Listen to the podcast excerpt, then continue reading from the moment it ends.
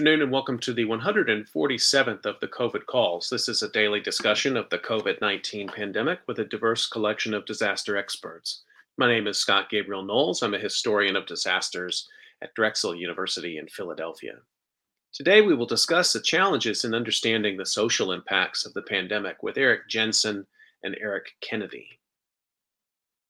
Just a reminder, you can catch COVID Calls live every weekday at 5 p.m. Eastern Time on YouTube. Just go to the COVID Calls YouTube channel to watch. You can also watch COVID Calls on Facebook Live and on Periscope. You can hear COVID Calls anytime recorded as podcasts on Spotify, iTunes, Podbean, or anywhere you get podcasts. You can also keep up with COVID Calls via Twitter using the handle at US of Disaster or at COVID Calls. Please help spread the word and send suggestions for guests and future topics. We have a big week on COVID calls. Really looking forward to my discussion today. I hope you heard yesterday's conversation about small business and the pandemic.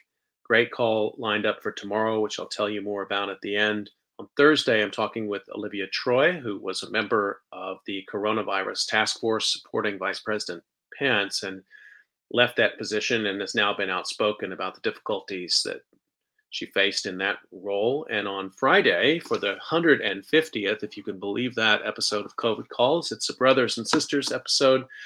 And I will be joined by almost all of my brothers and sisters. I have six of them, five of them will be able to join me on Friday. We'll talk about what it's been like to keep up sibling relationships during the pandemic.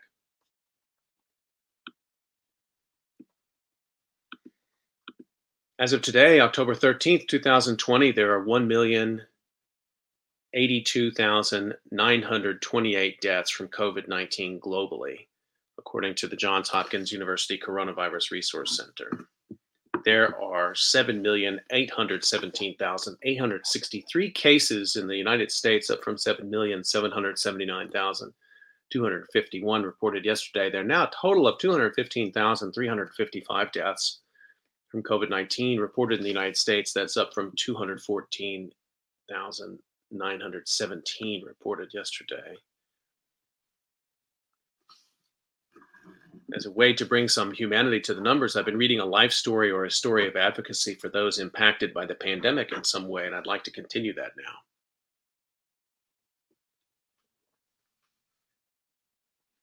Headline is Harold Betters, known as Mr. Trombone dies at 92. This was written by Scott Mervis, published in the Pittsburgh Post Gazette October 12th. Most of Pittsburgh's jazz legends got a taste of the national spotlight and decided to move on to bigger cities, bigger scenes.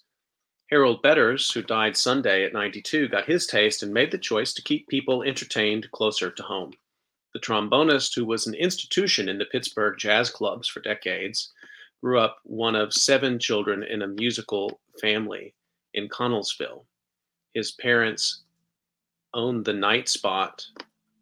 His parents uh, owned the night spot Better's Grill and Hotel. His older brother Jim was a trumpeter, and his younger brother Jerry sang and played drums. Harold picked up the trombone in grade school, and during his days at Connellsville High School, he played dances emulating the great Tommy Dorsey. Then I met Jack Teagarden in Pittsburgh and began imitating him, Betters told the Post Gazette in 1964, though his biggest influences became J.J. Johnson and Benny Green. He spent two years at Ithaca College in New York and two at the Brooklyn Conservatory of Music before being drafted into the Army, where he performed in the 308th Army Band at Camp Edwards in Massachusetts. After his discharge in 1952, he landed in Boston, where he met his wife Marjorie, with whom he started a family. During that decade, he toured in a band with comedian and civil rights activist Dick Gregory and then the Ray Charles Orchestra. Touring in the South, they would play separate shows for black and white audiences. I told a cop at the front door, I play with Ray Charles, he told the Post Gazette in 1985. He said, I don't give a damn who you are, you go in the back door. And I was shocked. Because touring didn't suit him, Betters settled back in the Pittsburgh area where he became known as Mr. Trombone. Played in combos that included his brother Jerry. They would jokingly emphasize their sibling rivalry and recorded dozens of albums, starting in 1962 with At the Encore. His discography would include the 1964 hit Do Anything You Wanna on Gateway, along with three albums for Reprise Records. Among the legends who would jam with the Betters brothers at venues like the Crawford Grill were Max Roach, Dizzy Gillespie, Stanley Turrentine, Roy Eldridge, and Sonny Rollins. While playing in Shadyside at the Encore, sometimes known as the house that Betters built, in the 60s, Harold was spotted by Merv Griffin, who booked him on his variety show. He also did multiple appearances on the Mike Douglas show when it was based in Cleveland. Back at home, he was a fixture at Three Rivers Stadium for Steelers games and even made Super Bowl trips with the team. In that 1964 interview with the Post Gazette, Betters said jazz men starve because they pay for musicians, and the kids buy rock and roll records, plugged, promoted, and exposed by the disc jockeys. He advocated for seminars on jazz so the public could better understand it. Mr. Betters' own approach was to focus on melody and play music that would appeal to broad audiences, including putting a jazz twist on pop tunes. He sometimes called himself a rhythm and blues jazz trombonist. Mr. Betters would lament the decline of jazz's popularity after the 60s and sometimes question his own choice to play it. As he told the Post Gazette in 1985, the greatest consolation is when people say, Mr. Betters, you made my day. He would make a lot of people's days, performing from his teens right into his 90s, even as he suffered from Bell's palsy. Harold Betters was such a great player with a big sound and the ability to play the blues, said Pittsburgh trombonist Reggie Watkins. While touring, sometimes I'd get the chance to hang out with other trombone players in other parts of the world, and they'd always ask about Harold. The only thing bigger than his sound was his heart. His son Harold announced his father's death on Facebook Monday, writing, He had a very happy and loving life, and we were blessed to have him for 92 and a half years. He will now be at peace with my mom. Bunny Tim Betters. He was my rock, my friend, and my hero, and I loved him more than life.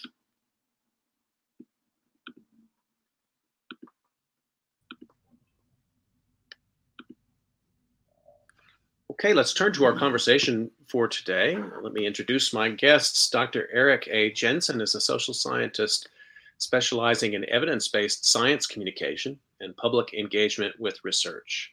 He's a sociology professor at the University of Warwick in the UK. Works as a senior researcher on the German government funded research project Viral Communication Public Responses to the COVID 19 Pandemic, and on a representative survey of Irish COVID 19 related public attitudes funded by Science Foundation Ireland. His books include Culture and Social Change Transforming Society Through the Power of Ideas, Doing Real Research, a practical guide to social research, Science Communication, and Introduction. He's lead editor on a special issue in the journal Frontiers in Communication on the theme of evidence based science communication in the COVID 19 era. Dr. Eric Kennedy is an assistant professor of disaster and emergency management at York University in Toronto, Canada. His expertise is in the human, social, and policy dimensions of emergency management, with emphasis on decision making and research methods. His research focuses on wildfire management and preparedness, but he's also the principal investigator leading a national project monitoring the social dimensions of COVID 19 in Canada through surveys and interviews. Kennedy leads a working group on the use of survey and questionnaire based research methods in COVID 19. Outside of this academic work, Kennedy also directs a not for profit called the Forum on Science, Policy, and Society, which runs training programs for early career researchers wishing to develop skills working within and at the science policy interface. Eric Jensen and Eric Kennedy, thank you both for joining me on COVID Calls. Thank you. Thanks for having us. Just want to remind everyone you can get your questions in. Just put them right into the YouTube live chat, or you can put them up on Twitter. Just be sure to tag at US of Disaster, or you can send them to me directly by email at sgk23 at drexel.edu. I see Eric Jensen is working the coffee there, and that is uh, he is this is an early morning for him. So let's start the way we usually do, and that's just to find out where guests are calling from and how COVID nineteen is looking there. Eric Jensen, let me start with you. Thanks a lot. Uh, yeah, I'm calling from Thailand, uh, so it is 4:12 uh, a.m. Uh, for me at the moment, uh, which is why the, the the heavy coffee dosage. Um, so here, the situation is pretty good for um, for the pandemic.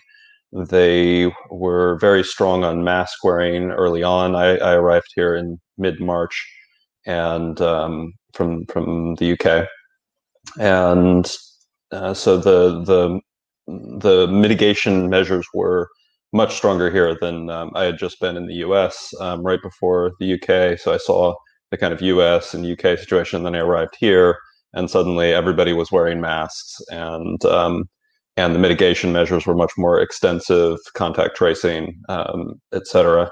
So uh, they they managed to get a, get a hold of the situation early on, and uh, there's been almost no community transmission now for for months here.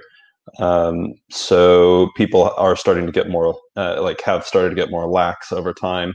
Um, people are wearing masks less now because uh, there are only a couple of cases um, in the last couple of months of community transmission and um, everybody coming back to Thailand from other places goes into state monitored quarantine for 14 days. Uh, so the the situation is is very much under control right now. Um, they, it's come at a, at a significant cost because uh, obviously Thailand's big on tourism, and they've shut down the tourism industry since uh, late March. Um, no foreign tourists um, coming in uh, at all uh, until this month. They've just started opening the door a little bit with required quarantine when people come in um, in, a nice hotel, but uh, with a, with access to a beach, but um, but still um, 14 day quarantine coming in. So they're taking it very seriously, and it's it's paid off um, in terms of the situation. Did you have to undergo quarantine when you arrived? No, no. They they um, tightened it up fully the week after I arrived in mid March for those like myself who may not know as much about the Thai um, health system, is a highly centralized system? I mean, they were able to to manage the the epidemic through a sort of centralized epidemiological approach, or is it more dispersed? Uh, from what I could tell, it's more dispersed. Uh, so they did, uh, like the message was clear from the top. So there was a kind of central prioritization but the the responsibility uh, looked to be diffused into the province level, and then from there down to down to cities and towns. And there were a bunch of public health volunteers that were mobilized to um, to help with checking temperature and uh, doing all kinds of um, steps. They they locked down during the lockdown. You weren't allowed to go from one uh, area to another, and uh, there was a um, a curfew that was very strictly enforced, mm. and all that was enforced and implemented at the local level. Well, you may not know this, and but I, am sort of curious as you, particularly because you pointed to the the tourism industry being such a, a core part of the economy there, and that picture is not likely to get much better. Certainly for Western mm. tourists. I mean, maybe for mm. tourists in East and Southeast Asia. Um, are they making payments um, similar to the ones that we've discussed early on in the United States. There were payments that were made directly by the government. Um, they are individuals. Yeah. Have they done that there as well? They have, yeah. Um, they've they've made payments, and they've also provided some uh, supplemental support to reduce electricity bills. Mm. Uh, so to kind of try to get people's expenses down, and then they've done what I think they're doing in China as well, which is to ramp up uh, internal uh, domestic tourism. So they've they've provided incentives and um, and kind of the government's pitching in 40% of the cost for trips to um, uh, for internal tourism. That seems to have worked to create some domestic demand uh, for tourism. And it's quite a remarkable thing to see uh, the beaches that you know a, year ago would have been filled with Western tourists. Um, at least on the long holidays and things, they're they're filled with Thai tourists now uh, which I understand is a similar uh, thing that's happening in China. Hmm. Fascinating. Well, thanks for that. I'm sure we'll talk more about the situation there. I have to point out, you're not the only researcher I've talked to who finds themselves some other place than they might expect, but still able to carry out the work because we're also we're all doing our work remote, and and the app the sort of adaptability of your research method into the remote space, of course, is a big part of what we're going to talk about today. Eric Kennedy, let me come to you. Where are you calling from?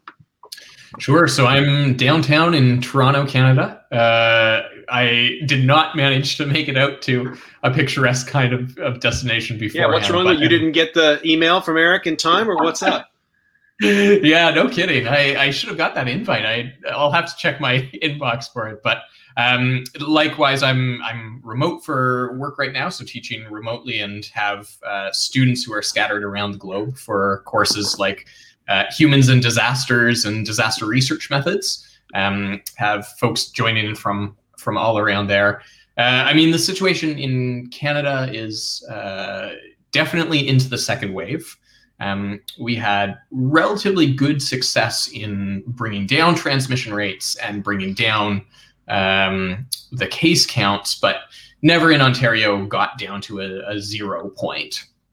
And so we've now ramped back up towards um, similar kinds of levels to what we saw at the peak of the pandemic in terms of, of case transmission.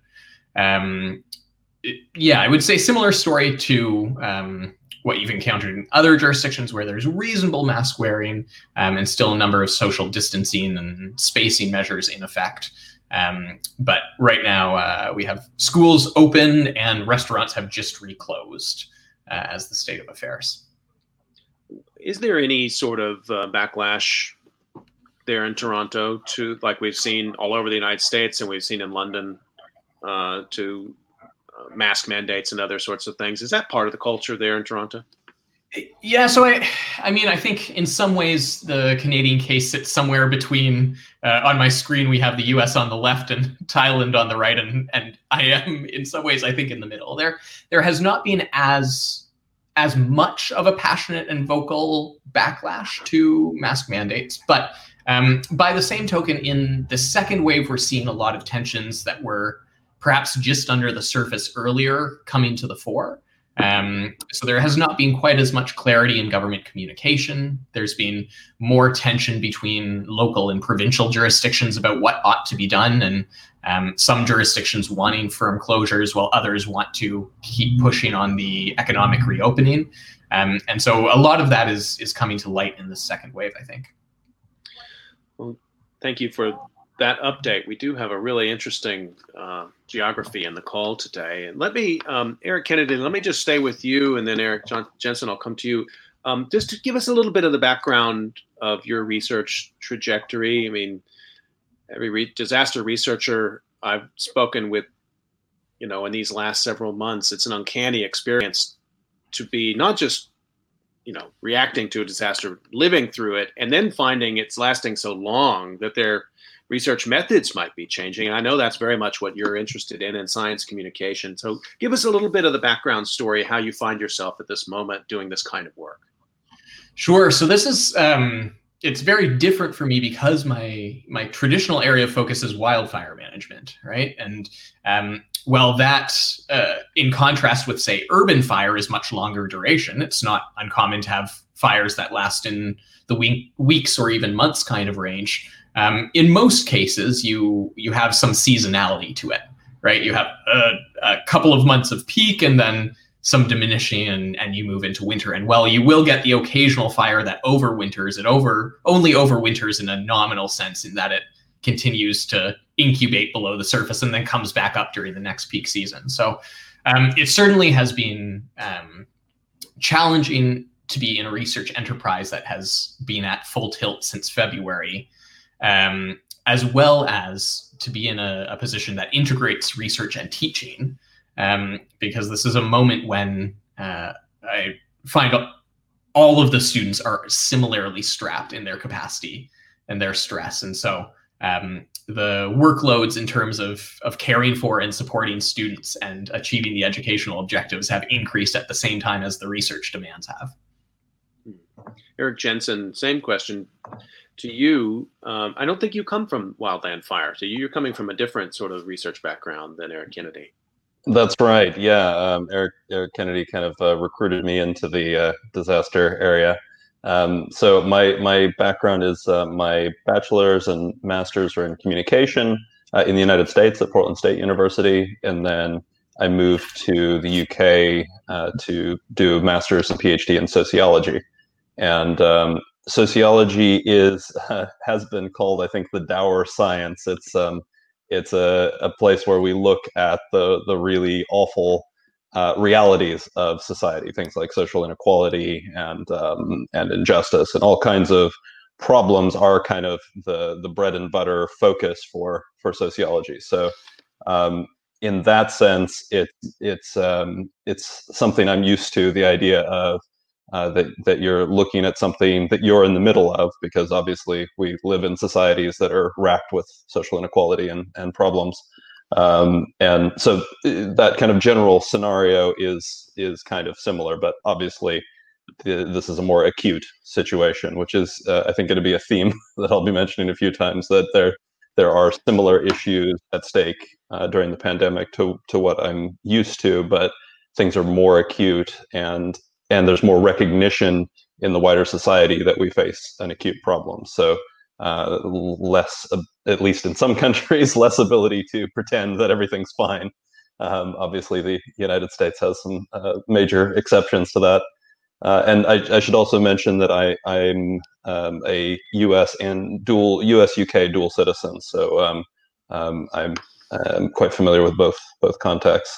Uh, I'll, I'll just briefly mention that um, in terms of the kinds of work that I do normally um, in uh, non-crisis times. I, my kind of core area is looking at something uh, that I've called evidence-based science communication. So basically, looking at how we can apply the best available evidence in social sciences, not only from sociology but also communication and psychology, uh, in order to talk about science, involve publics in science, um, and kind of develop science systems that really work and make a difference for people's lives.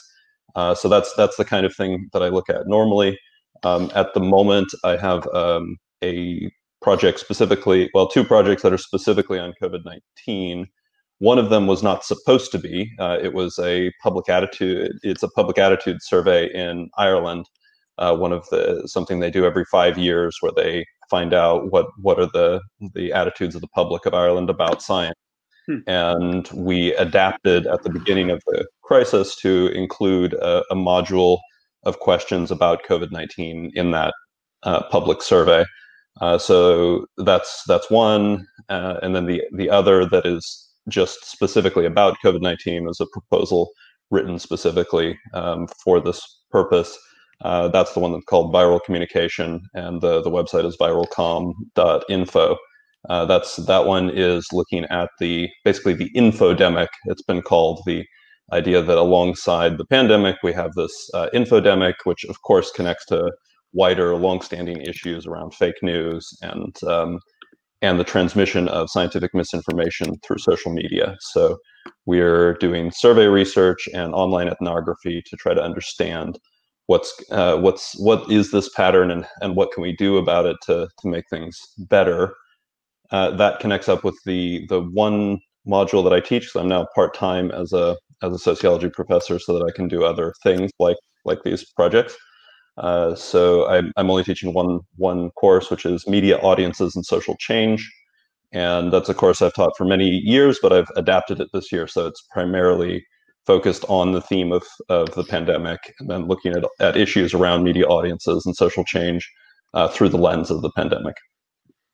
Well, Eric Kennedy, let me let me come to you. Thank you, Eric Jensen, for that. I, um, there's a sort of a truism that we might want to even take issue with that uh, learning happens in disaster. I, I, sometimes worry that's more aspirational than than real, but I guess that's why I do what I do. Uh, we should never be satisfied with our level of knowledge in in disaster. This is a special one because of the time frame it's not one event, it's global. I mean, it, it breaks past our normal sort of temporal and spatial boundaries. And I, I just want to get a sort of general sense from you before we start talking about methods. What are you seeing right now as areas where social science research is needed the most? What what do you think are the most pressing knowledge needs at this time? And, and we'll also talk about areas where you think it's social science is rising to the need. But I'm I'm curious. I mean, Eric Jensen just laid out a few there. i I'd like to get your take on that. Yeah, I mean, I think what Eric just brought up about misinformation is is so critical and interesting. Um, I mean, another couple that I'd add to that, I think social science is, is crucial for tracking both the impacts that these kinds of events have and the sorts of mitigation measures that we can take as a result. Um, so on the impact front, there's a huge amount of data to be collected. Um, and many of the traditional measures, like how many people are employed, uh, are, are very shallow ways of looking at that. Um, and even in those shallow indicators, it's hard enough to get good, reliable numbers when things are changing and evolving so quickly with so many different layers, like being moved from full to part time or from part time to standby. Um, and so, in, in terms of assessing the impact, I think good social science can really help us to identify where vulnerabilities lie. It can help us to see the uneven landscape of vulnerability, of exposure, of impact. Um, to understand how people are, are changing and adapting and suffering and thriving. And so uh, developing good holistic kinds of ways of, of measuring impact is really important and can feed into policy. The other cluster there, I think, is um, this question around informing mitigation measure design, right? So most, if not all of the things we can do right now are ultimately social and political interventions wearing a mask, keeping physical distance, maintaining quarantines for travelers, these are all ultimately behavioral things that you have to enlist and engage people in. Um, and even the eventual medical interventions that we have are ultimately social ones still. Getting people to take a vaccine is ultimately still a, a social kind of question. And so I think there's also really rich room there for social science to proactively and where necessarily reactively uh, identify problems. So identify why people are, are hesitant around vaccines, identify how distancing and economic shutdowns are, are affecting them to help make better plans um, and to help add a richness where we can move beyond a world where thou ought to just accept these measures to a, a world where the evidence of how they're impacting people can help inform version 2.0 and 3.0 of how we put those into practice so much to, to work with there. Jensen, just to bring you in on this, same question.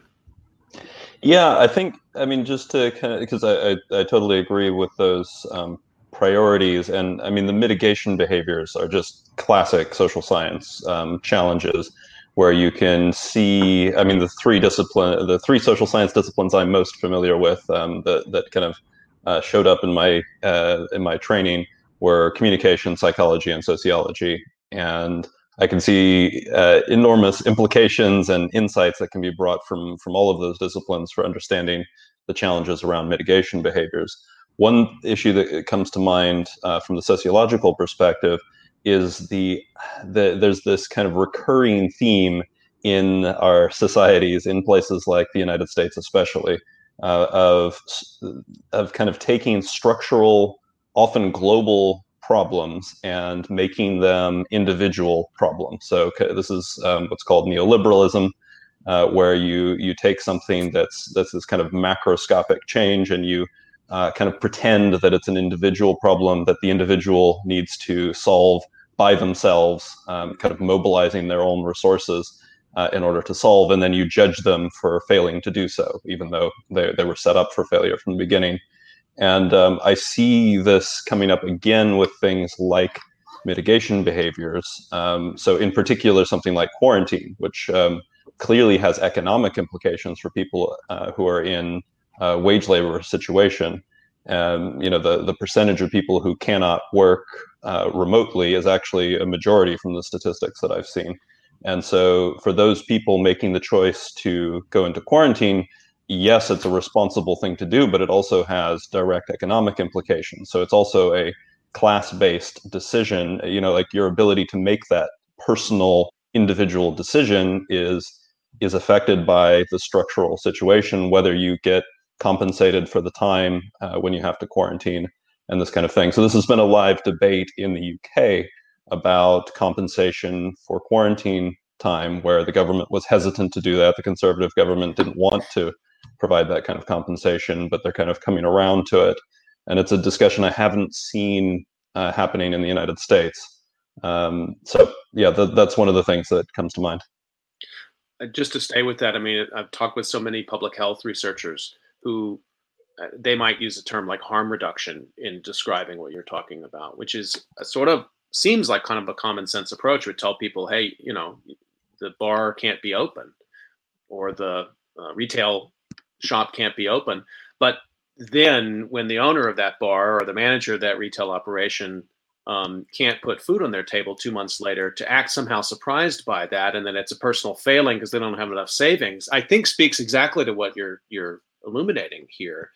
And to eric kennedy's point about the the it's not a failure. Failure is too strong but just the the aggregate statistics and the data visualizations that we consume constantly about this pandemic leave us wanting so much in the fine grain around different kinds of industries or different geographical settings or around inequality. And um, so I'm really thank you for putting all of this on the table um, as areas where social science, I think, I think it's fair to say, in has learned a lot from disasters and has a lot more to offer policymakers than perhaps policymakers are picking up. But we'll get to that.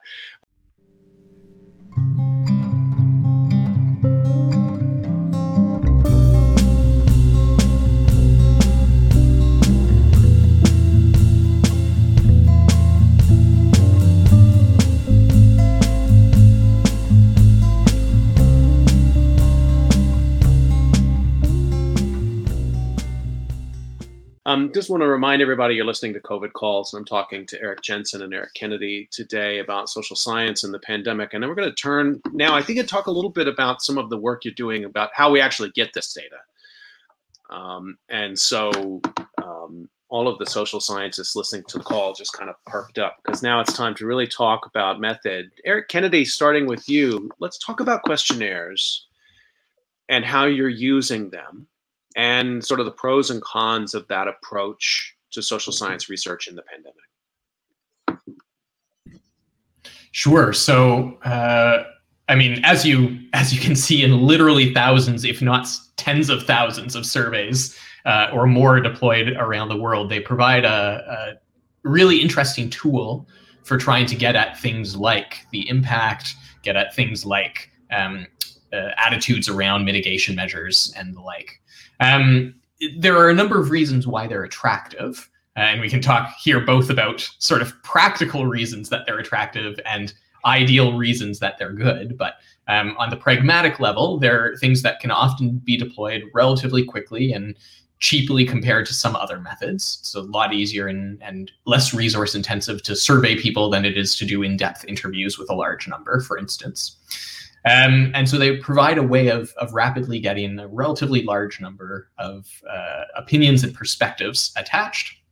And this is both an advantage and a disadvantage, but often collect the kind of data that is um, seen as salient and is interesting by media establishments and decision makers and the like. Um, so you can uh, certainly wield your surveys in a way that garner media attention and get the headlines about percent of people who say they're wearing masks and the like that say there is really important because surveys are capturing what people say they do. And they capture self report. Um, and some things can be self reported really well. Uh, so we can dig into what people think and believe, uh, at least insofar as they're willing to share that. Um, we can dig into the, the kinds of um, perspectives that they have about the mitigation measures they're taking, whether they think they wear a mask or want to be seen as wearing a mask. But self-report has limitations too. Uh, there's been some really interesting work done here, um, even in COVID already, around the difference between self-reported behavior, so who says they're wearing a mask versus people who are actually wearing one. Um, and even more subtle phenomenon like uh, the way the question is formulated and how that affects people's willingness to report doing these behaviors or not. So, for instance, when you ask people um, about whether they're taking public health steps like wearing a mask or physically distancing, there's a lot of, of bias and, and social desirability effect to report positively on those things um, that you are doing the, the good thing the right thing. And if you even open up just in the way you ask the question some room for people to perhaps admit other feelings without being shamed about them you can get totally different responses. And so the self-report is both the the benefit and the achilles heel of survey work eric jensen do you want to you want to add to that a little bit about some of the the strategies that you use in questionnaire work yeah, well, and uh, just to say a little bit more about the benefits of questionnaires. Um, uh, I mean, I'm I'm doing COVID nineteen related research in Germany, and I speak very little German. Uh, one of the um, benefits of, of surveys is that you can do multilingual, um, multinational studies. Uh, there are established practices for getting high quality translations um, sorted out. So it's possible for people who don't have the kind of highest level language skills, which would be required for for designing a survey in a in a in a language, uh, to still be able to to contribute and participate in in um, in research uh, in that way. Um, and that's that's an advantage I've used surveys for um, quite a lot in in recent years because I do a lot of global studies. Um, and then the other thing is that you get a kind of uh, relatively fast answer. So, especially with online surveys, you can have your results, at least your initial results, in a matter of days. And this is something that's just impossible with qualitative research. Um, if you're conducting uh, qualitative interviews, the time to process and analyze that data uh, is substantial. And even if you're kind of putting going flat out, it's going to be a matter of months, not days or weeks, to get um, initial answers from it. So the, the, those are kind of known benefits to to questionnaires, especially online questionnaires. Uh, and then there are also kind of longstanding challenges. Um, one of the issues that Eric Kennedy and I have talked um, a lot about, and that I've I've written a lot about, is the the real problem of not following best practice in the design of of surveys. So most of the surveys that I pick up in the area of science communication, uh, which is my kind of core area I publish in, um, are just bad. They're just violating basic things that we already know are problematic, and that that is also true in the context of COVID nineteen. Um, and I think it's the same reason uh, which is that you get in these fields, you get people who are not trained in doing survey research. So they haven't gone through years of training in what makes for a good survey question or a bad survey question, the decades of research about uh, the specifics of how you can frame a question to get a more accurate response. And so a lot of things like what Eric Kennedy was talking about with um, with survey questions about mitigation behaviors that give you inaccurate results a lot of times when I see those, I say, well, of course these are going to give inaccurate results. This is a badly phrased survey question that's uh, that's too vague or um, unrealistic or biased. Well, Eric Jensen, let me stay with you on this because um, I think people probably be interested to know what. Give us an example of a of a badly constructed survey question. Um, if we wanted to know something about, let's come back to the the mask wearing issue. Mm-hmm. So you want to know German attitudes to mask wearing or German behaviors. Give me, t- give, tell us the the bad and the ugly. We'll get to the good later. Sure.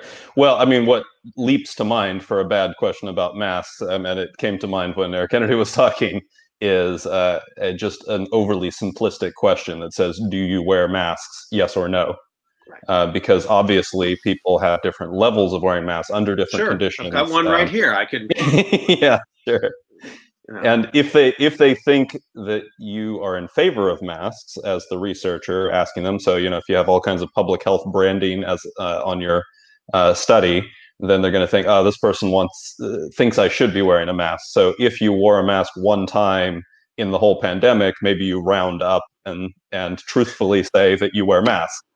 Uh, so that's just a bad question. It's it's inaccurate, and we know that if you want to get precision in that kind of question, you need to ask about uh, what have you done very recently? So in survey research, one of the core principles is the best case is to ask people about what are they doing right now.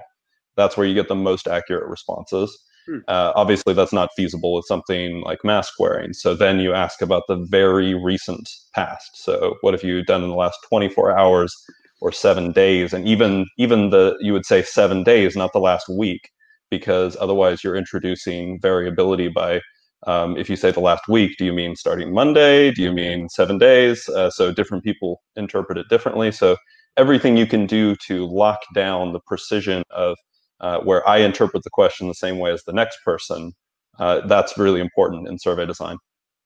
Eric Kennedy, just to stick with this a little bit, help us understand the, the scale of time investment from the researcher.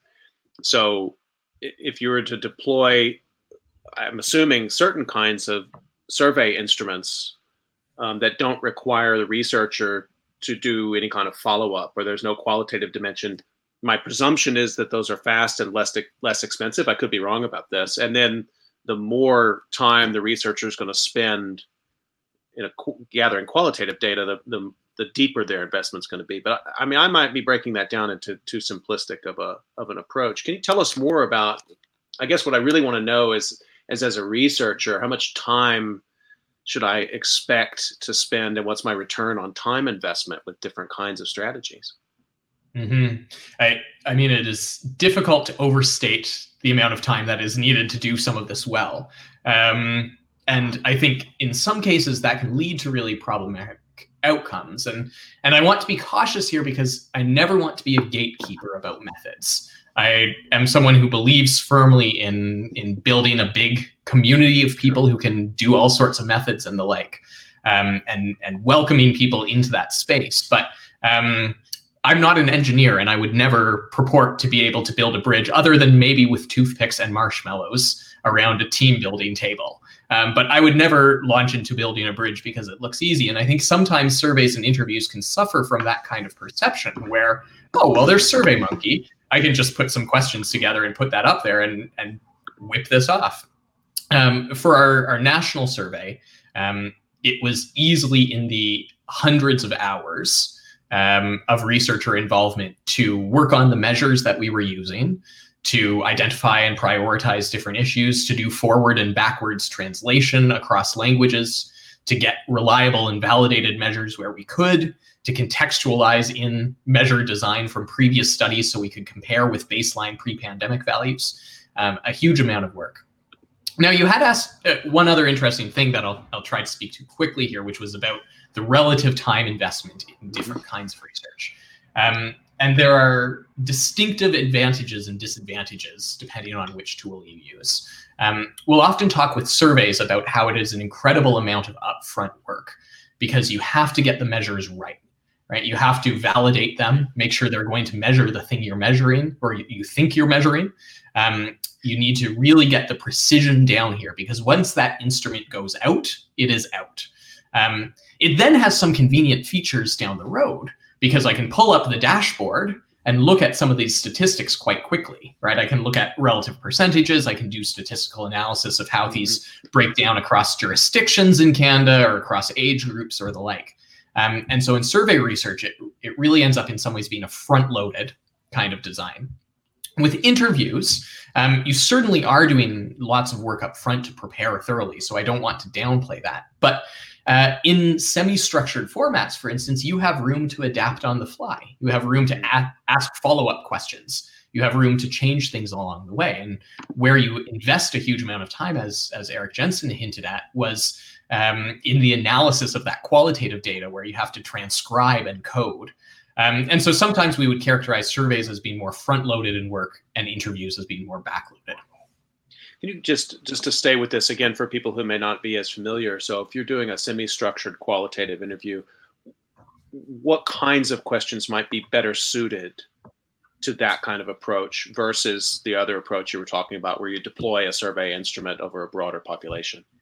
Sure. So with the survey instruments, um, another advantage that that resonates with what uh, Eric Jensen was mentioning earlier is the ability to be standardized and to cut across different contexts. So um, we could deploy the same question. In fact, with COVID, we have deployed the same question in a number of national contexts across a number of, of different languages.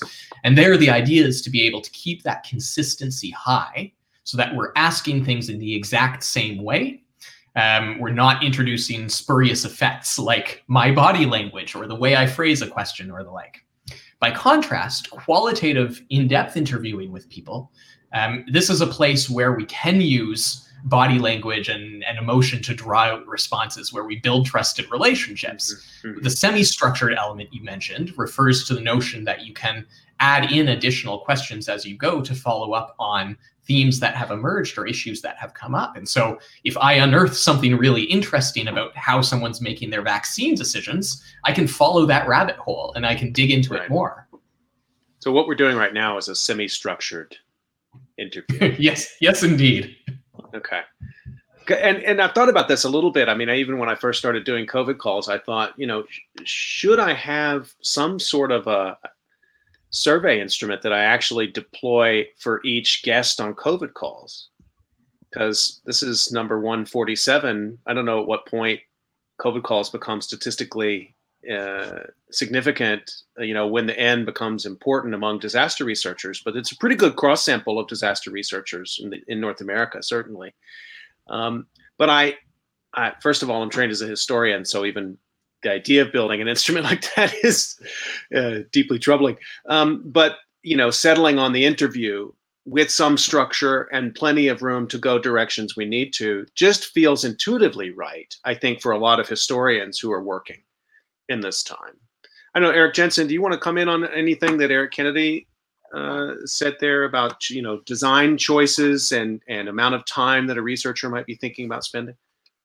Yeah, I mean, um, I, I, totally agree with what Eric Kennedy mentioned, and it's something I, I um, always summarize that you're basically making a choice between front loading and back loading your your time uh, when you choose between uh, quantitative and qualitative, closed-ended or open-ended uh, survey questions if you're uh, within the bounds of of a survey. And so, if somebody is needing to get a survey um, out the door really fast, that and you don't mind taking the taking your pain and time-consuming effort down the line, then open-ended questions are probably a better way to go. I mean, um, I was uh, involved in the the survey design process with Eric Kennedy's um, Canada um, based survey. And what you want if you're doing a survey with closed ended questions is you want the most uh, kind of critical, nitpicky person you can find, which um, I don't know if I was that for Eric Kennedy, but it's possible. Um, and uh, you want them to just uh, kind of pick apart your survey uh, as harshly and as expertly as possible uh, so that you can mm-hmm. find all the issues before it gets out into the into the wider population. Uh, and it's also really helpful to do pilot testing. And this is one of the things that starts to be a challenge. So I think there's two kind of major challenges um, that I see connected to the pandemic and doing survey research in the pandemic. Uh, one is that you get people moving into the area of doing surveys who don't have the training to do so. And so they make um, basic mistakes.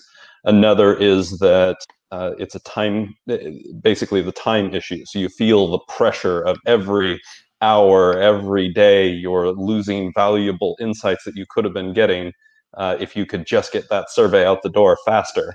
And so it's tempting to cut corners, to um, to skip steps like um, pilot testing, um, which um, on the the Germany um, based COVID survey that I'm doing right now, um, we are doing pilot testing right now, um, and the my my um, co-researchers are kind of looking at the clock, saying like, "Ah, oh, oh, we really want to get the survey out," um, but um, so it's it it is a trade-off of like um, you know sometimes there are insights that you're only going to get at that one moment in time, and so you just have to to get the speed. Um, but this is even for people who have a lot of training in survey methods um, this is a challenging trade-off because normally we work in a context. Well, uh, I do a lot of consultancy work, so I have time pressures normally myself. But um, most academic social science researchers have a longer time frame for for doing survey research. Eric Kennedy, you want to come yeah. in on that? Yeah, absolutely. Sure. And I mean, it takes me back to many conversations that Eric Jensen and I have had over the years and hotels and, and universities where we've been up in each other's hair, getting nitpicky with the phrasing on questions and the way that they're structured and the assumptions that could come into play from the potential respondents. And so I think uh, Eric's point about the temporality of disaster research is, mm. is really tricky because um, there's so much legitimate fear about losing what we would call ephemeral data, right? Data that is perishable in some way. Um, and so it can be really tricky uh, to deploy these. I think there's also um, another element of this. So we've we've talked some about the item design on the surveys themselves and the questionnaire design, but that's only a small portion of what you end up doing in survey design. So another aspect of this is sampling. For instance, mm. who are you going to talk to and how are you going to reach them? Um, and a common trade-off that gets made during uh, a temporally rushed or financially pressured project, which many COVID projects are, is the need to use samples that are much more accessible so that you can do them quickly and you can do them on the cheap. So an example of, of the ultimate cheap sample would be if I just messaged out on Facebook to all of my friends to get them to do my survey, right? Quick, dirty, cheap. But that clearly would not be a terribly representative group. And yet, many survey researchers are seeking to make representative conclusions about how Canadians or about how Latinos or about how um, women feel about the pandemic. And so these sampling questions can be really tricky. Um, one of the things that we embedded in our survey, for instance, was a really tiny little nitpicky experiment about um, the way our recruitment instrument affected who responded. So we tried to adopt a, a very gold standard approach here of doing a totally randomized, um, stratified approach of sampling a wide cross section of demographics across the country. And we varied um, the recruitment instrument. So some of our recruit uh, recruited folks received a please participate in our COVID survey postcard, and others received, please tell us what you think about healthcare in Canada. And the difference between that alone has generated notable and statistically significant differences in attitudes about COVID, how at risk people think they are, how serious they think COVID is, depending on how we framed the ask. Again, both of a gold standard representative sample, but that little bit of framing of what picture we had on the postcard and what we said the survey was about got totally different respondents in our pool. And so the design elements, it absolutely absolutely matters how you ask the question and how you structure um, the survey, but that's not where it stops. And and these kinds of other issues add to that need for expertise in doing these surveys well. That's a really interesting point. And and just to be clear, I mean that was that was just the deployment of the postcard to get to the point where people would be willing to participate in the survey. Correct. Yeah. That so that was our plea. We we mailed out uh, over hundred thousand postcards across the country um, to get people to go to the website and fill in the survey and the like. And that one difference of were, were these surveys about COVID or were these surveys about health resulted in a huge variance. Um, and I don't mean necessarily huge in terms of diametrically opposed, but in terms of attitudes about how serious COVID is and what measures you ought to take, those two respondent pools look different. So let me let me stay with you, Eric Kennedy, on this because what you're both describing, of course, is um, a necessary aspect of social science disaster research is the temporal frame, and the idea that there's there's perishability of of data that's collected in the in sort of the disaster time.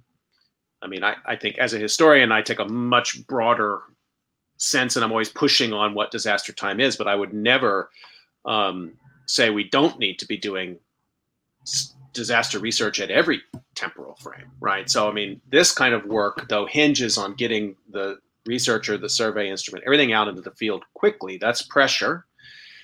Uh, and there's also um, other pressures uh, the pressure of tenure, the pressure of uh, we don't, we're human beings, we don't have unlimited time we do our work so we can get home to our family and we have other things. So there's a lot riding on getting this right.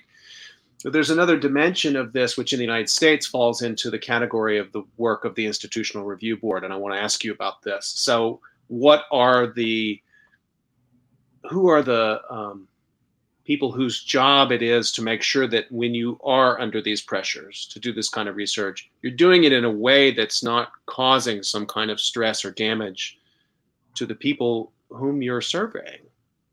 And sure. I've just asked a question that um,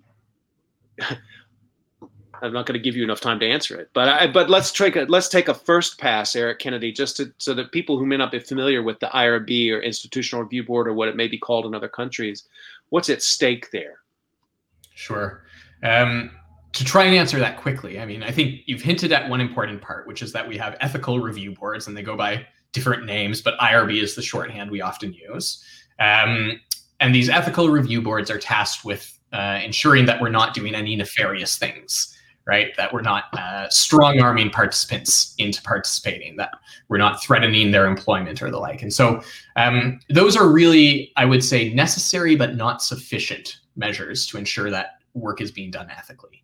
Um, to, to add in a much more subtle consideration here, for instance, it is notoriously challenging to reach um, uh, reach folks who um, might come from lower socioeconomic status um, or people of color or the like, um, tend to respond to surveys at slightly lower rates. Um, and so making sure that your survey is actually representative of those voices and that your results are not just whitewashed um, in a literal and figurative sense, that is is a really important challenge. And that ultimately is a methodological one that doesn't often get reviewed in enough depth in my opinion by an ethics review board who is very concerned about am i jabbing them with needles and am i strong arming them?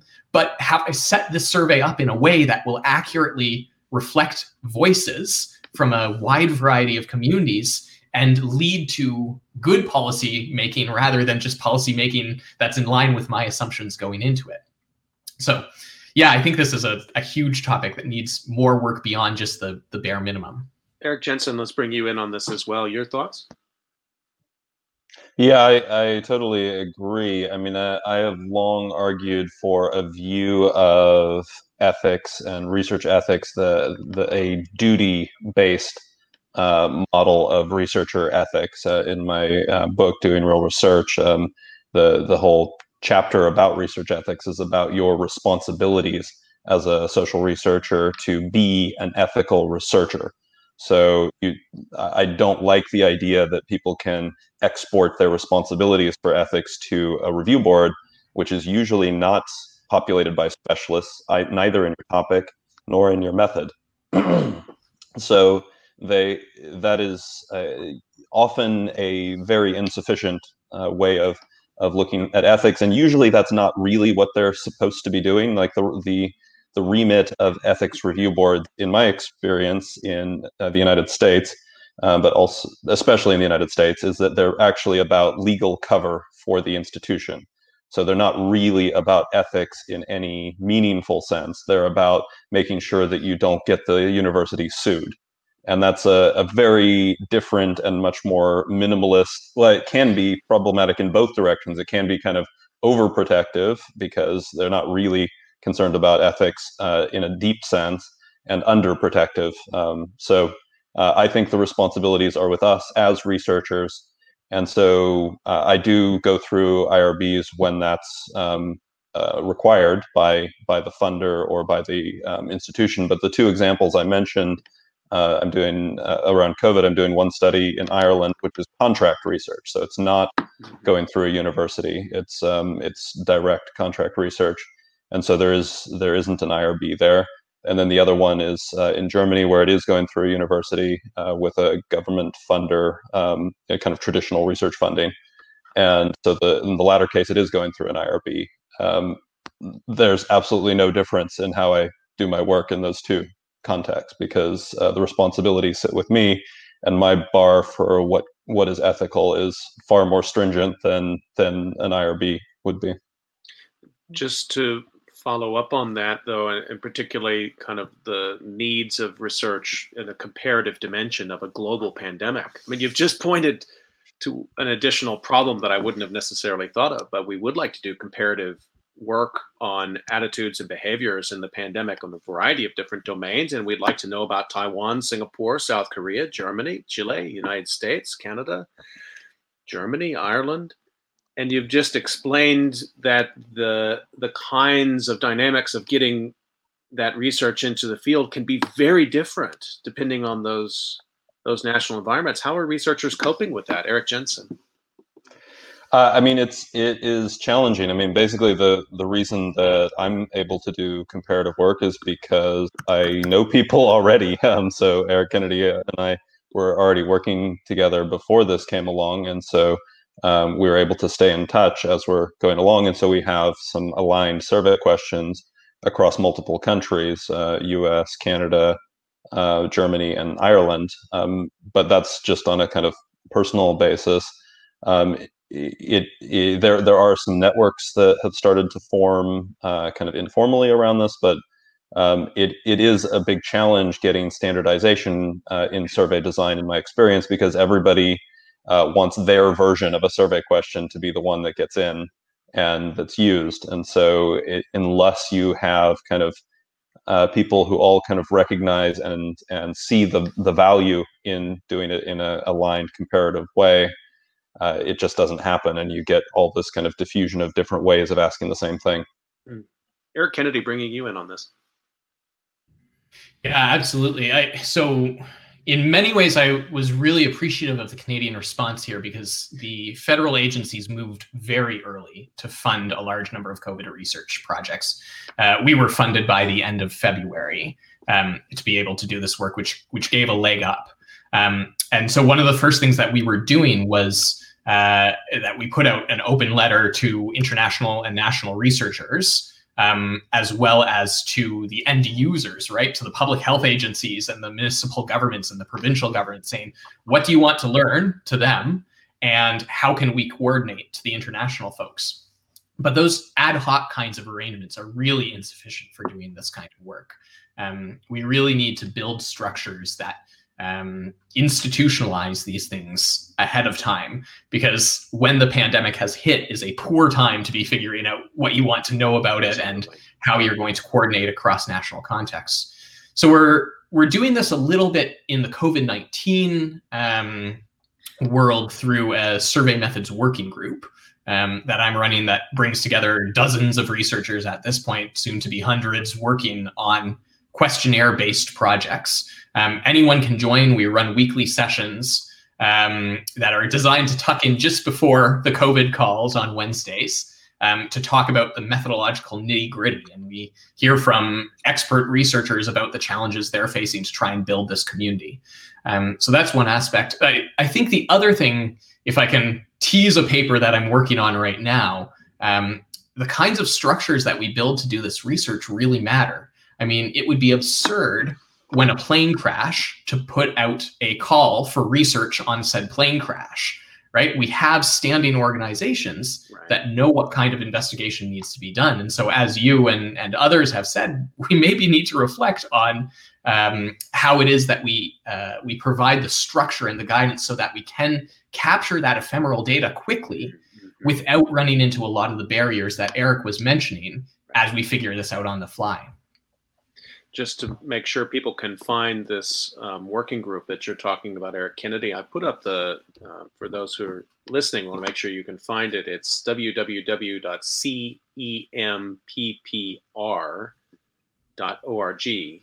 CEMPPR.org. What does that stand for, Eric?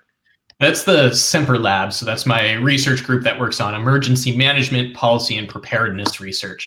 If you look in the top right, you can sign up for the uh, the survey working group and view the past episodes as well if you're interested in learning from that. That's on Wednesdays at 4 p.m. Eastern time. Is that Correct. right? And so you can watch can... our meeting and then join in a COVID call. Uh, that's great. We should find a way to sort of bring those two two together uh, in a combined way in some time. Thank you for sharing that information.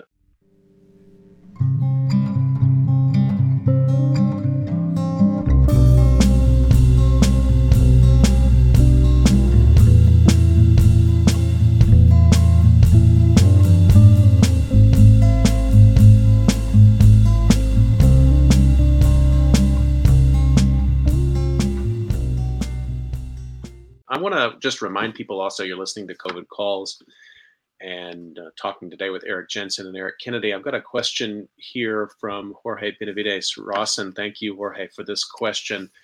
For all the anthropologists and historians who are interested, um, and others who are interested in different different ways, um, how we're getting valuable information in the moment about this disaster. And he's asking how much mostly qualitative research, that is to say, ethnographic research, is being done and is being used to do culturally tailored policy instead of a one size fits all approach. Um, either one of you want to talk a little bit about what you're seeing in terms of ethnographic research trends at this time? I mean, I, I haven't seen any ethnographic studies yet, but I mean that that is part of uh, what we're talking about. That it's it's it's slow to actually produce outputs from it. So the survey um, findings uh, got out there very fast, um, especially the ones that didn't kind of um, go the full academic publication route, but just kind of um, put up a, a, quick post online. Um, so there aren't good mechanisms actually for knowing exactly what kinds of qualitative studies, well, I mean, studies in general that are going on. Um, my main source of knowing what kind of studies are coming up is basically through funders uh, and seeing what they've mm-hmm. funded through their COVID calls, um, uh, COVID funding calls, and um, mm-hmm. and uh, on those I haven't seen much ethnographic research. Uh, so the ones I'm most familiar with are the UK um, and in Germany and um, and there i I saw a number of survey related studies, some qualitative interviewing, but not much in the way of ethnographic. I in the Germany project that I'm uh, Germany based project that I'm doing, there is go- going to be some online ethnography looking at how um, people consume scientific information on social media and and put that into practice. So we have a mixed methods design that includes uh, a large scale quantitative survey that feeds into an ongoing uh, what's called a diary survey where you go to the same individuals every two weeks over and over again mm-hmm. um, to see how their their situation is evolving and then uh, we also have qualitative elements like um, semi-structured qualitative interviewing following up with people and online ethnography so it's uh, many methods in, in one study mm-hmm. yeah there's uh, there's a real challenge here and i sort of hinted at it earlier around the attractiveness of surveys for end users and headlines, um, where it's it's very readily obvious how you translate a statistic about how many people say they're wearing masks into a headline for a, a news agency or into something you might report to a public health agency. Um, and so this question of who has a voice and what kind of research is seen as valid and relevant um, to public health decision making is is an important one. So um, I would say that in general, um, folks coming at this from a, a pu- public health perspective tend to have a bit more of a positivist lean in their surveys. Um, tend to have very specific theories of change in, in what they're trying to investigate. Um, and those sometimes get much more voice in the decision making process and the science advice process than someone coming from a more inductive ethnographic background.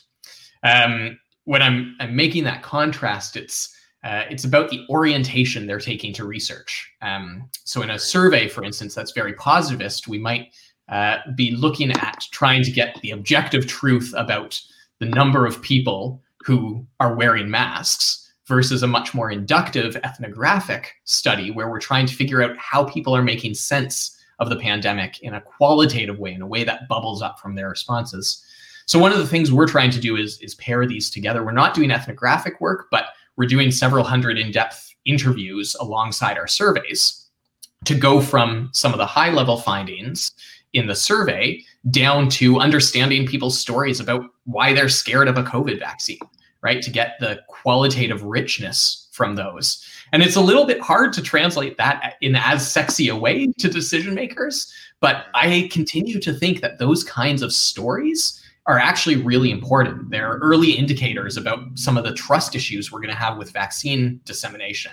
Um, they help to explain the things people are looking for in the public health response. And even though they might not carry the quantitative um, representativeness of some of these surveys, I think that kind of work is so critical. Well, you've just described why economists are more cited in in news um, stories about the pandemic than historians and anthropologists, and and I wonder, but I want to go a little further with this because I this is something that's very much been on my mind, which is also about the responsibility. I guess I'm speaking for policymakers here. The responsibility of the policymaker to constituents, and so when they're when they're put to the to the task to say, well, why did you choose to consult this study versus that study, a representative study that seems to somehow map onto a broader base of what would be constituents, you could see why they might gravitate towards that versus a more culturally specific, inductive, ethnographic study, which might have only looked at maybe 25 households, will tell you a lot more probably, but might run against the grain of how they're interpreting their responsibility to their constituents. I think I've just spoken on behalf of American representatives or something. But I mean, just to try to channel a little bit of why they might be resistant to that kind of work. I don't know, Eric Jensen, does that resonate at all, or? Uh, I mean, it sounds a little bit unrealistic that they're like uh, looking looking at all the range of studies that have been done and choosing the one that's representative. In my world, in my in my dream world, representatives in the in the United States Congress do sit down and have a range of different. Well, they certainly are presented with them, whether they consult them or not. Um, yeah. Whether or not their staffs spend time consulting the social science in detail, I don't know. They certainly receive it. That, yeah, that's possible. I mean, I, I think they definitely receive the survey studies. I'm not sure that they're getting even exposed to summaries of the qualitative studies uh, typically. I mean, there there is also an issue because um, we should probably focus on, especially the part that we can do something about as researchers. And one of the issues is how we talk about research. Hmm. And there is a, a, a problem in uh, sociology, in uh, social anthropology. Um, I don't know about uh, disaster research per se, but in, in those disciplines where there's lots of really useful findings, uh, often they are buried under an avalanche of jargon that is uh, impenetrable for the, the uninitiated. uninitiated. Um, so communicating in a clear way what the practical implications of our research is, is, is really important if we want policymakers to be able to use them. Um, I mean, a lot of my work is actually aimed at practitioners, so um, professionals who are working on things like science communication. And there too, if I dress up my research in lots of uh, many syllable long uh, sociological um, terms, uh, as opposed to speaking in plain language about what I did and what I found and why it matters for this particular group of professionals, uh, then it's it's unsurprising if it if it doesn't get used. And I, I have noticed um, just in general, looking at the the different kinds of research, there is I've noticed more of a jargon tendency in the more in-depth qualitative studies um, and more clarity about what are the implications and how can you use this as a policymaker or a practitioner uh, in the the representative survey studies. Hmm. Yeah, there's a a question here about direction of influence. I think um, we we like to advocate on behalf of evidence-based policymaking, and all too often it's policy-based evidence making, um, where uh, if uh, if you turn to what uh, the researcher Dan Sarewitz has said, talking about what he calls an excess of objectivity, where we're at a point where any position or or many positions at the very least can be supported with some sort of evidence. Um, and indeed, I think there's a challenge here in that uh, we can run the risk of science and social science studies being used as post hoc justification rather than really influencing the decision making. So I guess I would I would ask to what degree it's going one way versus the other on that. That said, as Eric has highlighted, um, I think there's a lot that the research community needs to do. And, and just to add one more thing there, um, I think that we we often underappreciate just how much expertise is needed for aggregation and synthesis of knowledge.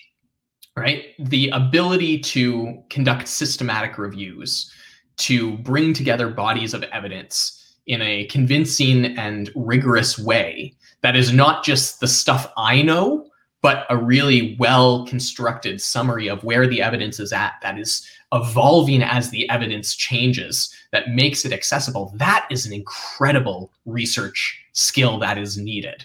And it's one that we really see as being second fiddle to doing the exciting discovery based work. We need to build disciplines and cadres of people who are capable of doing that kind of evidence review because i am less and less convinced that this is about getting decision makers to read studies because that is only going to feed these tendencies of post hoc justification of whatever position they want to justify.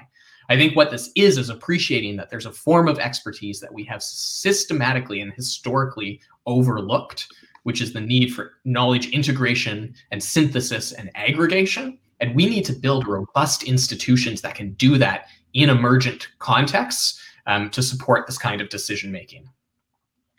Just reminding folks that you're listening to COVID calls. We really are pretty much up on time, but if you guys will will tolerate it, I do. I, there's one more question I want to get in because it does. Thank you for that. What a great discussion. Um, and thank you for uh, mentioning Dan Sarewitz's work too. Um, just really remarkable work. I back to this sort of issue we were talking about a bit about the ethical review and some of the because I think it ties some of this together. We are in a time where we have many more tools at our disposal to make the different phases of the research work available, um, not just some sort of final product which then gets mailed out, but that at various different stages, and we've discussed many. I mean, from this conversation we're having right now to the weekly call that you described, Eric Kennedy, um, to the sort of uh, transnational integration, you know, conversation, Eric Jensen, that you were talking about earlier. I'm wondering now, you know, there's a robust conversation about open access for journals and for books. And, the, and Europe has moved this direction. The United States is lagging behind. That that really work, if it's publicly funded in any way, it needs to be publicly accessible. Um, and I'm wondering about how far we can push that argument. I've seen some interesting discussions about this back into the research process itself. So I guess my question is, what's the possibility for the uh, sort of open source spirit or or an or a, an ethics of open source, which I think some in environmental justice work would consider justice, really, basically research justice. How far have you seen that go? How how far can we go with that, especially in the midst of a disaster like COVID nineteen?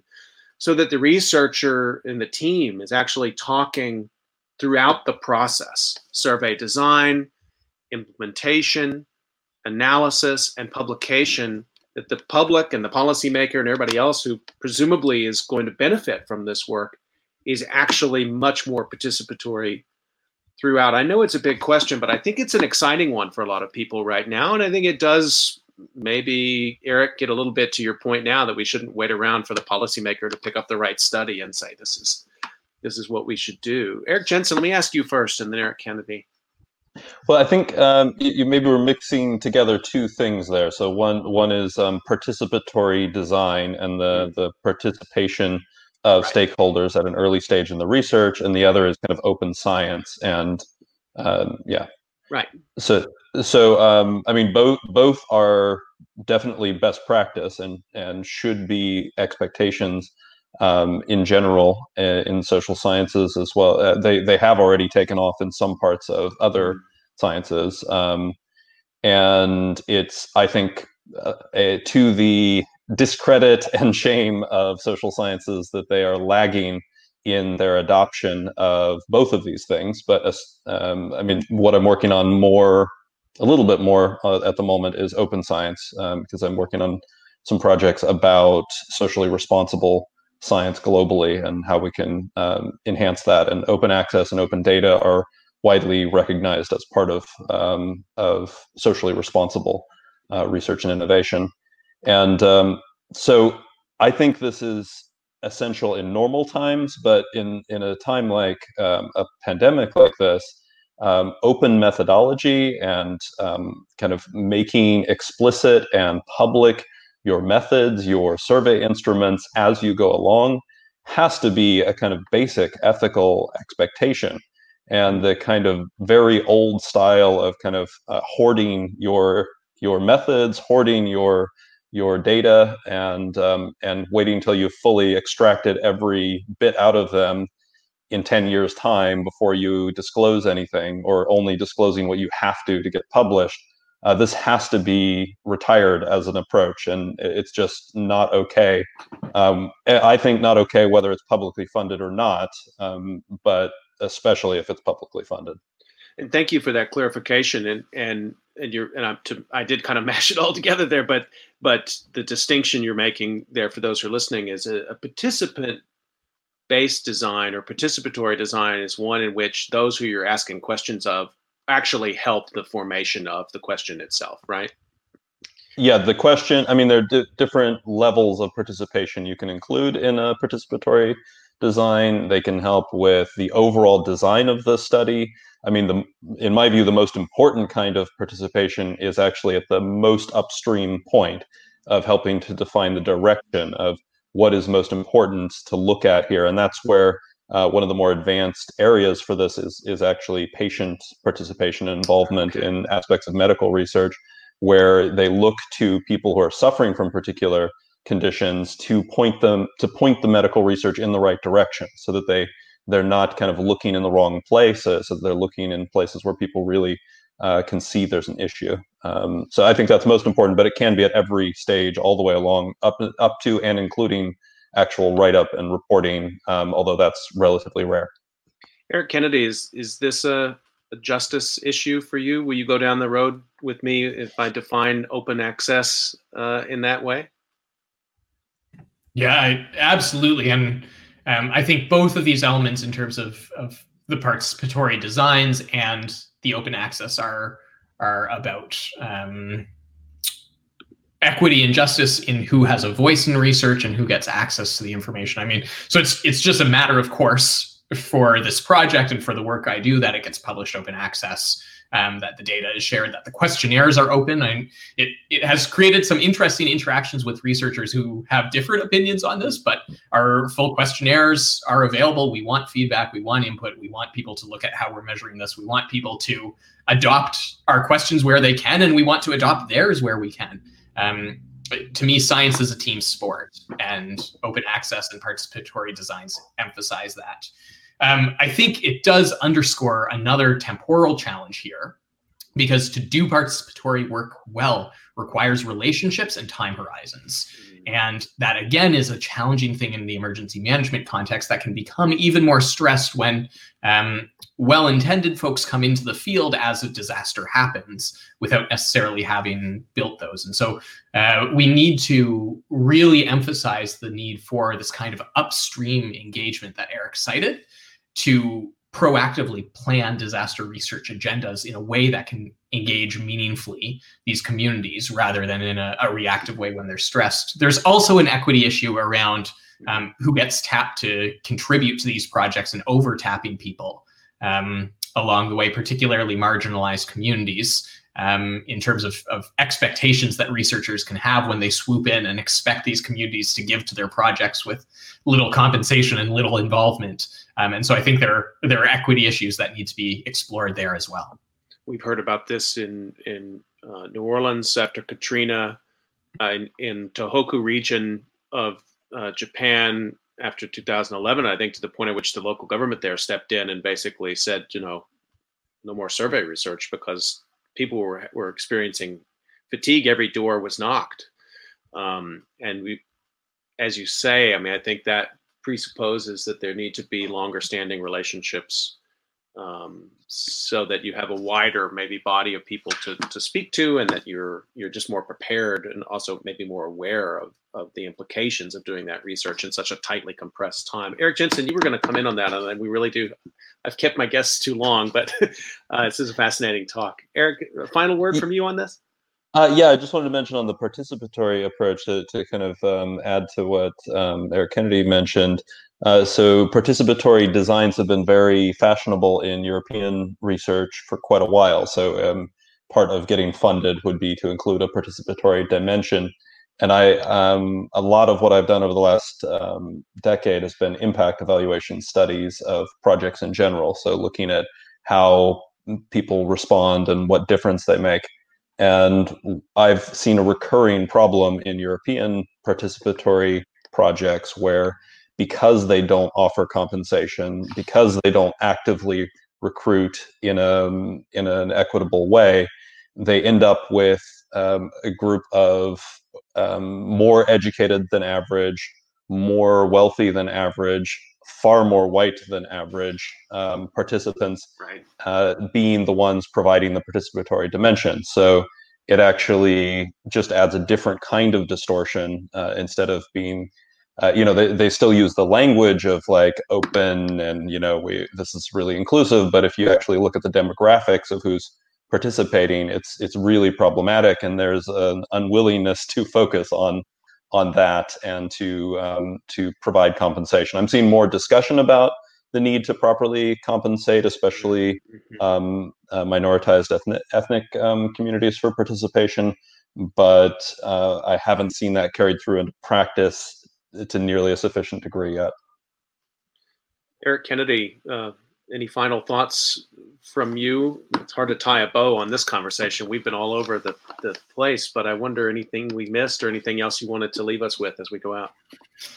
Yeah, it's just it's been a real delight to have this conversation. So thank you for bringing it together. Um, I mean, in in some ways, I think this conversation and and what Eric and I do in general is meant sometimes to scare people about methods and to break this notion that surveys and qualitative research are easy to do. Um, but at the same time, I think it's it's also meant to be a, a message of empowerment and inclusion that we need more people who care about rigorous research who care about doing good evaluation and and so when we push hard on these little nitpicky things about the methodological design it's not to make this a, an exclusionary kind of space. It's to say that we need to rally this community together and and empower people to do good reliable work that can then be um, mobilized into transformative societal change that we need this kind of re- rigorous research. And so um, i hope that this uh, this conversation can inspire um, folks to get involved in these kinds of aggregation and synthesis projects to learn more about the the importance of rigorous research methods um, to be part of the conversations that we're having with the working group around survey design and to share the work you're doing and be part of that community um, and to uh, to build a really robust ecosystem for doing to steal eric's book title doing real research um, that can ultimately affect positive change. So Well, in my unscientific uh, uh, research, I would share with you that in my discussions with students, which often ground me, uh, they're ready, and and the the idea that you would actually care about uh, scientific and social scientific methodology and actually trying to make people's lives better, that doesn't put them off. They're they're up for that in a big way. So I have some hope uh, the, the kinds of conversations I'm having with students right now in the midst of this pandemic are just absolutely inspiring. Um, Yeah. So thank you both for your time, Eric Jensen and Eric Kennedy. Eric Jensen gets the the uh, meritorious award for earliest COVID call. I think participants, thank you so much for making time to both of you. You can catch COVID calls every weekday at 5 p.m. Eastern Time, and we will see you tomorrow for another discussion. Tomorrow, we're going to be talking about uh, pediatric AIDS and the comparability to the COVID 19 pandemic. So please do join us for that. We'll see you then. Stay healthy, everybody. Thanks, guys. Thanks. thank you